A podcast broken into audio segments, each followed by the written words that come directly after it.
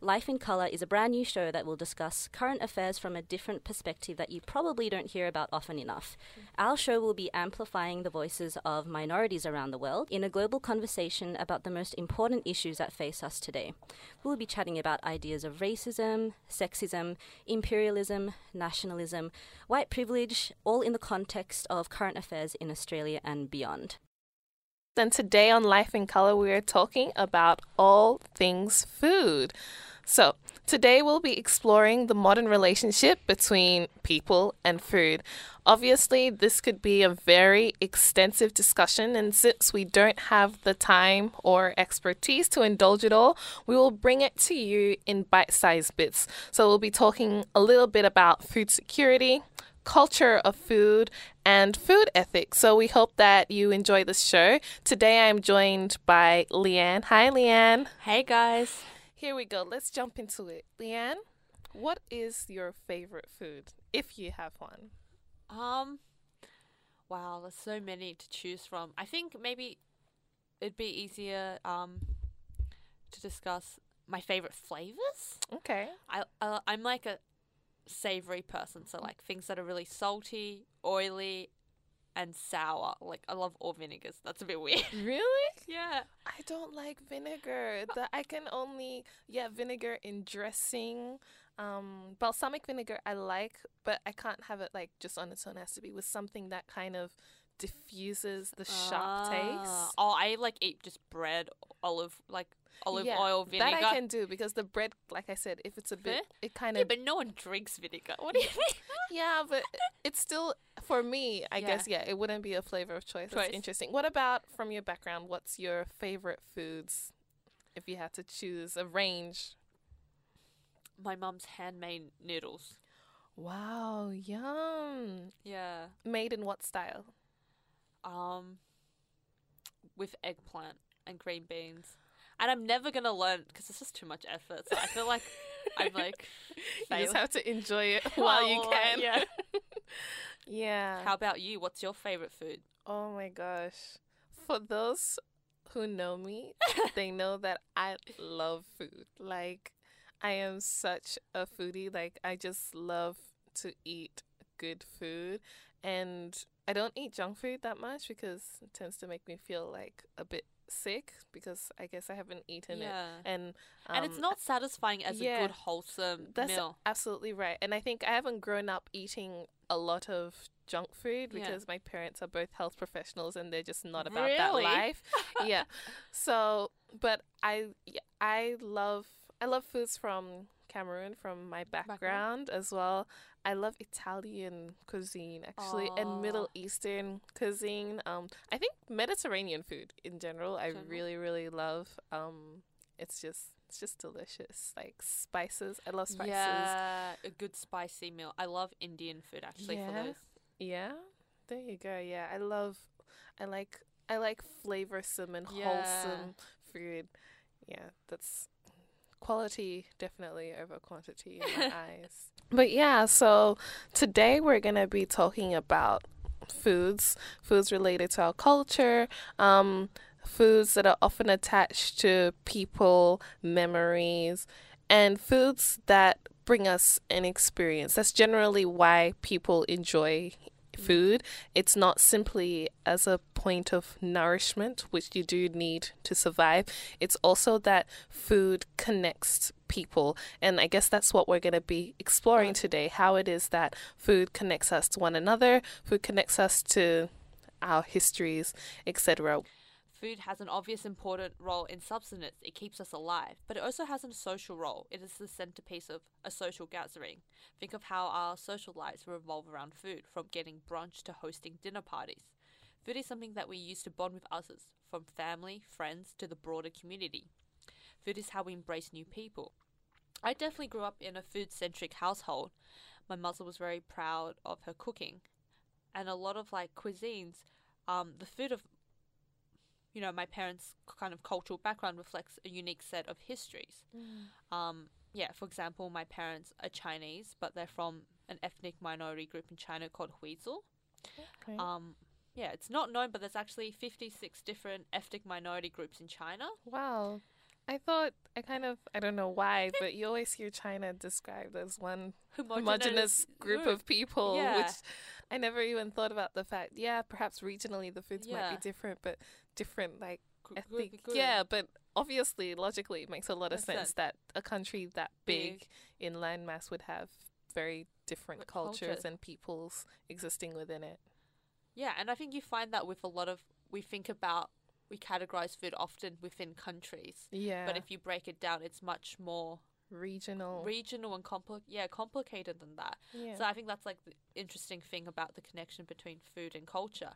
and- definitely. Specifically, this area um, was where, where a lot of um sil- was part of the Silk Road. So a lot of Okay. people. That's why there's a lot of ethnic minority groups. They're from. They're often descendants from Silk Road travelers. Okay, So there's a lot of influence from Middle Eastern and Arabic backgrounds who've kind of married in and like settled in there. So yeah.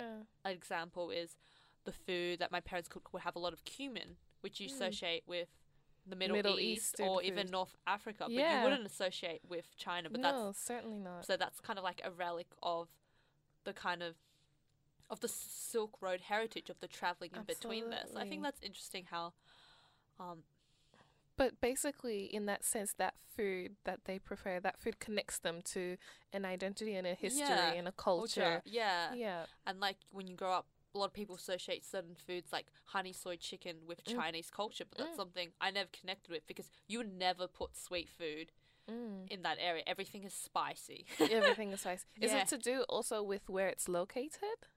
Is it I kind of a cooler climate? it's actually okay. The Mm. furthest city from the ocean, so it's really hot during Mm. summer and it's really cold during winter. But I Okay. think the location is interesting because I think the southern places tend to have sweeter food and the northern Yeah. places tend to have drier food. So I think yeah, like climate and geography definitely yeah. influences the influences food, that you eat. Y- And growing up, did you were you kind of const- were you reminded of this heritage more so through your food than and did it perhaps make a bit of a disconnect between you know your Chinese background and perhaps the common Chinese These foods that we and uh, what we what well people like myself who don't know much about China would perceive to be Chinese foods and Chinese people and Chinese cultures. Um, yeah, it was like the most obvious difference. Like if you go to China bar, that kind of food I don't that doesn't isn't the food that my parents cooked for me. It's quite it's what part of China would they're from northwest in Xinjiang. So it's an area that's like bordering a lot of countries. Okay. Yeah, so like Russia, Mongolia, Pakistan and a lot of like yeah, Middle Eastern influences. Yeah. Okay. So And where exactly? So I'm still trying to picture where exactly is your area or your background? What part of China? Northwest. Northwest. Okay. Yeah. So And if you think about it, most of the major cities are on like on the coastline of the east. yes. So it's quite Okay. like it's in like the middle of the desert. There's not much else going on there. except for good food, Food, apparently. yeah. No, it does have good food. Yeah.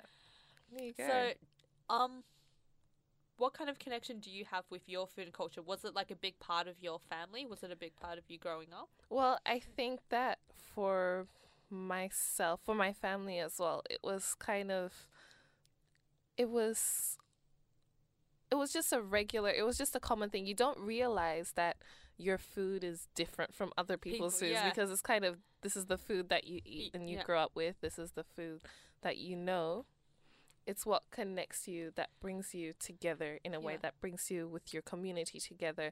Obviously, um, having grown up in Australia, I realized that there are so many different influence. You know, different things we started eating. Even like change, like what you eat for breakfast is different from Definitely. yeah. Oh, I definitely.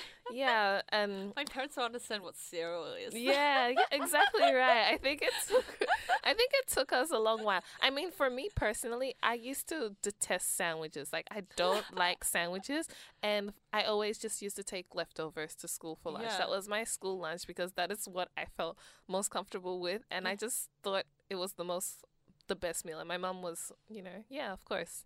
My sister, on the other hand, would prefer a sandwich because everyone else had a sandwich. You know, Yeah. it's just So, what kind of food did you eat? um where I where our family is from in Cameroon is kind of mountainous Yeah. and but Cameroon itself is just such a very diverse place because of its migrant history and the food is intrinsic- intrinsically linked to the people Yeah. like I've said um, and like you pointed out so the food that is from that region as well is more to do with the geographical location as well yeah. as the cultural group because some of the food is ceremonial as well. For Yeah. example, if you have like a special guest, there are these nuts called cola nuts. They're Yeah. really bitter, um, like largish brown, dark brown colored nuts. They're very, very bitter inside when you um crack them open, but they're very ceremonial as well. You know, they're used in there's like an important meeting, um, and then there are the dishes that are prepared are mostly they're not um they're not for like small amounts of people. That's one huge difference. I think I definitely my mom and my aunties would say f- here than in Cameroon Yeah. because you kind of prepare food that takes a lot of time, Time. but it's a lot of food that generally feeds quite a few people. People. And it's, It's delicious food. It's usually quite quite- yeah. rich. Um, we use a lot of palm oils. We use a lot of green vegetables, a lot of um, fruit plants, Oh. so taro, manioc, um, plantains. Sounds um, great. yeah, so it's and it's so completely diverse and myself over. yeah, because Cameroon is so diverse Yes, and it yeah. is historically a migrant country lot- different peoples have brought along with them their different cultures, Cultures. their different foods, and they're settled in those different geographical regions. regions. Cameroon is sometimes described as African in miniature because of the vast geographic. So it's like a bit of a fusion. Lot Absolutely. Of fusion. Absolutely. And uniquely, it's one of the places where you're not uh the groups aren't so isolated that they don't share in their foods in that sense. So the food obviously if you go down closer to the coast, the food that you'll find is seafood and fish. Yeah. But people in the northwestern region would also know how to cook some of those foods because of the dialogue and because of the cross cultural Yeah. integration that has happened over the time since people have been living and yeah. migrating there. Yeah, so it's quite a I grew up with quite a delicious fusion of foods and to to distill all of those and say this one is my favorite, it's quite difficult for me. Yeah. Yeah. Yeah, but it's it is quite difficult for me. Um but it has been a, a delicious a delicious, Delicious, childhood. There was just something you mentioned about um the kind of sharing of food because I feel like that's the same with my parents where Mm. the way you cook something is you cook like you have a base carb like noodles or rice and then you cook like a lot of different plates of vegetables and salads and everyone shares it. And if you think about like maybe modern western food like sandwich and stuff, these are very Mm. like individualistic, up Oh. and go go kind of food. So I feel like Absolutely, that's so true. I think for us, we have mainly we'll have like yeah, like a starch base, so rice or corn or um, fufu or taro or something like that, and then stews. Yeah. Generally, different types of um stews and salads too, like different. I guess they're not cold salads, That's but it. they're prepared um in yeah that type of way where perhaps it's like a green vegetable something that's the base of it but definitely like vegetable stews stir fry Fry kind them. of things um that accompany those dishes but again it's often quite a lot that you Yeah. prepare because it takes so much time to prepare you can't really prepare a small quantity of it yeah. um, to kind of just pick up and go. It's kind Yeah. of one of those things where people have to sit together, prepare it. together, and then eat it together. Yeah. Yeah, It's a very communal activity. absolutely. Definitely. And even because of the ceremony of food as well, I think in our region, there have been a lot of influences, the French influence in particular in our cuisine, um, that have also influenced like the culture of the food. But generally, most of the food is about having people togetherness. Like you can there's a saying that says like you never eat alone Yeah. because if you're living in a community like that, you don't do things alone. No. You know, we are interacting with other people. Yeah. So food has that ceremony in the sense Yeah. that it's something that happens with other people. Yeah, Yeah. definitely. And I think that's common in a lot of cultures. Cultures, yeah. Yeah. And whenever there's like a big, like kind of festival or religious holiday, Mm. You have like separate different foods, and like Mm. you go to every relative's house and you eat food. Yes, that's and then you stuff yourself silly, and then you're Yeah, and I think that's in most cultures. Cultures, it is yeah. that food brings Brings people together. I mean, even now when you go to restaurants or you hear of people talking about it, it's like they don't just go for the food; Food. they go for an experience. Yeah. You know, you go to, you go for an experience of the food, for the service, for the atmosphere, for the people that you're gonna be sharing Sharing, in that yeah. food with.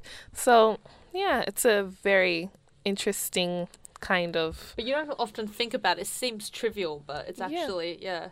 It's very deep rooted. Cool.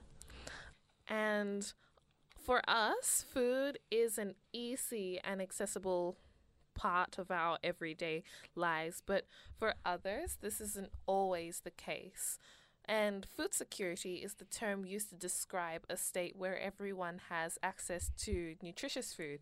So, we're going to give you a few quick facts from Oxfam Australia about food security. Uh, Currently, globally, 842 million people are undernourished. Wow. Every year, consumers in rich countries waste almost as much as almost as much food, 222 million tons, as the entire net food production of sub-Saharan Africa, Yeah. which is 230 million tons. So it's important Wow. to note that the problem isn't that Earth can't produce enough food. It's that it's not necessarily being distributed in a way where everyone has access to food. Yes, and I guess that's how that's when they talk about food insecurity, which is the opposite, obviously, of food security. Food security, people have e- have access to Mm. food, whereas food insecurity, people don't have as good as good access. Don't have the access to the food, nutritious food Yeah. that they should in order to sustain, their yeah. livelihoods. Yeah. Um, so more than 1.4 billion adults are were overweight in 2008, and more than half. Yeah, so that just shows you that in some areas you Mhm. have issues where people are overweight, over consuming, and others where people are undernourished. So it's about redistribute. Yeah, Wow. Um, when you spend up to 80% of your income on food, as many poor families are forced to do even small increases or food price spikes can have a partially devastating effect on what that family can afford. Yeah. So, you know, we like I said, for us, food is relatively accessible and easy to come by. For others, that isn't always the case. yeah. So this raises questions about, you know, the ethics of food. So Absolutely. And I guess that's what we're going to talk about. We don't often consciously think about where our food comes from, why we're eating it, or whether it is good for others that we're consuming this food. But the moral discussion around food is becoming increasingly important. Food ethics is fast becoming an, a topic of interest for everyday people, as understanding how we eat um, impacts our world around around us is critically important to understanding the global impact in our personal relationships that we have with the food that we eat. So we're gonna play for you a short snippet by food expert Julian Baggini talking about the ethics of food. Let's have a listen. Anglophone and sort of North European cultures on, you know, good and bad foods, and we sort of like, you know, cake is naughty, broccoli is virtuous, and so forth. But actually, I think healthy food cultures don't tend to make those distinctions. You know, everything is fine, but it's a question of how you eat it and in what proportion and, and in what combination. And I think, so from a health point of view, that's important, but also I think ethically as well. So again, eat meat or not eat meat? Well, I think a better question is what sort of eat meat should you eat? How often do you eat it? And, and, and so forth. Looking at those issues of like, you know, the sourcing and the sustainability and the ethics of meat production rather than simply saying, you know, beef, good or bad.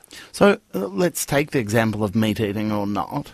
How much does the why matter? The why we eat what we eat? Or, or make the choices that we make? Well, I mean, there are lots of different whys. I mean, there's why we eat one thing rather than another. Um, partly is a question of, you know, why we choose to buy one version of a product over another. Now, I mean, this is kind of a consumerist thought, you might think, and, and not particularly deep and profound, but actually, you know, I mean, our food choices connect us to the whole planet, actually. In an average day, if you think about what you will eat and drink, you are making choices which have sort of ripple effects on people in, you know, South America, Africa, all over the place. Coffee, chocolate, you know, bananas. So we're connected to the whole world through our buying choices. And the fact of the matter is that some of those relationships we have with those suppliers are fairer than others. There are people in parts of the world who are basically earning a pittance or perhaps not even earning enough to live in order to put food on our table. Now, the point is, we don't have complete control over those uh, food chains, obviously, but we have some influence. A lot of the time, we can make a choice about whether we buy, say, coffee which has come from a sustainable and fair supply chain, or whether we buy coffee where the beans have been sold on the world commodities market, which often results in an unfair price for the farmers. So what? every day we've got loads of these tiny choices. But when it comes down to something like the food chain, the, the amount of information available to us is variable. I mean, how, how do you identify and take something like fair trade? Is that mm. necessarily a more ethical approach than, say, buying local? Or uh, how do you weigh these things up against each other? Yeah, no, you, you are right that it's complicated and sometimes we don't have the information. So, for example, with clothing, I mean, to go away from food, it's more complicated. It's actually quite hard to get good information on the sourcing of clothing. And it depends on the commodity of the food. I, I think the point here, though, is that there's no point in pretending that any of us can make perfect choices in, in a state of perfect information. But in a sense, that's not the point. We just want to be making better choices and we want to be shifting the kind of default position so that most of the time we can be comfortable with what we're buying and we're doing the right thing. You give the and great example. So that was Julian Baggini talking on the ethics of food on Blueprint for Living. That's an ABC show with um, Michael Brissenden. And He's a food expert and he has published the book, The Virtues of the Table. He's currently in Australia for the Sydney Writers Festival discussing food ethics among the other things that he is talking about in relation to food, food security, yeah. and food ethics. And he made a couple of interesting points there because I know personally for myself, I don't know about you, I don't often think about my food, where it comes from, how it's impacting yeah. other people, what I'm eating for such. I mean, like I said, I do think about okay, it's is this healthy food or not, and you try and eat foods that are good for your body, but you don't often think about how this food that might be good for your body and good for you is bad, is having you know a ripple, uh, yeah. negative ripple effect upon other people. Yeah, what's your thoughts? Um, it's definitely yeah a complicated issue. Like he was talking about locally sourced food, and mm. I always mm. thought, yeah, that makes sense that that's the most environmental. Mm. But actually, I read something recently saying that sometimes if something's locally made, but it's like created in the wrong climate, it's actually better to import that food that's yeah. like being farmed in the correct climate because Absolutely. if it's been farmed in the wrong climate you actually end up using more energy Absolutely. so there's all these things that intuitively I don't know. There's just so much to unpack on. Obviously, when you're just out doing your grocery at 7 p.m., you're really hungry. you're, and you're like trying to work out what to buy for dinner. Yeah. You know, you can't. And I guess I think the the idea that sometimes things that uh, I, we're told are organic, organic foods yeah. aren't necessarily organics. You can listen to the remainder of this discussion that he has on the ethics of, of food, food, and yeah. our relationship with food. But he basically um, speaks on the fact that what determines whether something is organic or not is actually a standard set by organic um, like the organic Organic. group, I guess yeah. the people who decide whether the food is organic or not. And perhaps something might be more sustainable, but it doesn't quite classify as organic. yeah. And generally, I know for me, I always think that if something is organic, then it's just generally better, for- yeah. in all the realms. Like it's more sustainable, it's healthier, it's better for you, and it's better for other people. But he was saying that sometimes that isn't necessarily the case. You may be overlooking things that are still good for you Yeah. and have positive flow on effects Effects. to other people, but because they don't meet that organic Organic standard, you don't purchase them and you don't the benefits don't sort of flow on. Yeah, that was really interesting. It- but yeah, it's tricky, yeah. When you have marketing involved, you're not sure how much of it, when something's labeled organic or Mm. healthy or sustainable, how much that is legitimate and how much of that is just good marketing. yeah, but I think it was very interesting how he talked about how our food, what we eat, it really does have different eff- Facts. distant effects. I mean, the farming of coffee and cocoa, we've seen that there has been a more public consciousness Consciousness, yeah. about that because there have been, I guess, a worldwide campaign in terms of moving towards sustainability Yeah. of farmings of cocoa beans for coffee and chocolate and other such Yeah. very um, popular products in the West and elsewhere, and how we could be, you know, chowing that down, but someone else who is farming this food is barely making enough, Enough, to yeah. feed themselves or sustain themselves, which essentially is what our food should be able to do. So we're no longer just eating to sustain ourselves and to survive. We're eating just for the pleasure of it. I'm totally guilty of that. Sometimes I just Yeah. want, you know, we all go and get that Snicker bar. yes, that's exactly right. But like I said, it's just talking about food ethics or food Yeah. security. They're not often things that we discuss in Discuss, our yeah. everyday. I mean, it's not a dinner time time conversation. conversation, Oh my goodness, do you know if this steak that you are eating if is ethically produced? Yeah. You don't think about it consciously. It's just food on your plate. Absolutely. and it's interesting because um, I've been a vegetarian for a while, and it's often painted as like an easy ethical decision, but actually it can have a lot of like I don't know. It's much more complicated. That, for example, a lot of vegetarians like eating quinoa because it's quite a good source of protein. Mm. But the popularity of quinoa within Western nations has meant that a lot of the countries in South America that depend on quinoa, the prices of quinoa has gone up. So the locals they don't have the same access to quinoa, and this produces well food insecurity for them because that diminishes their ability. So there's all these flow-on effects where you're buying a product because it's healthy, good, organic, Mm. and it seems like a great idea, but all these other side effects are happening that you're totally unaware.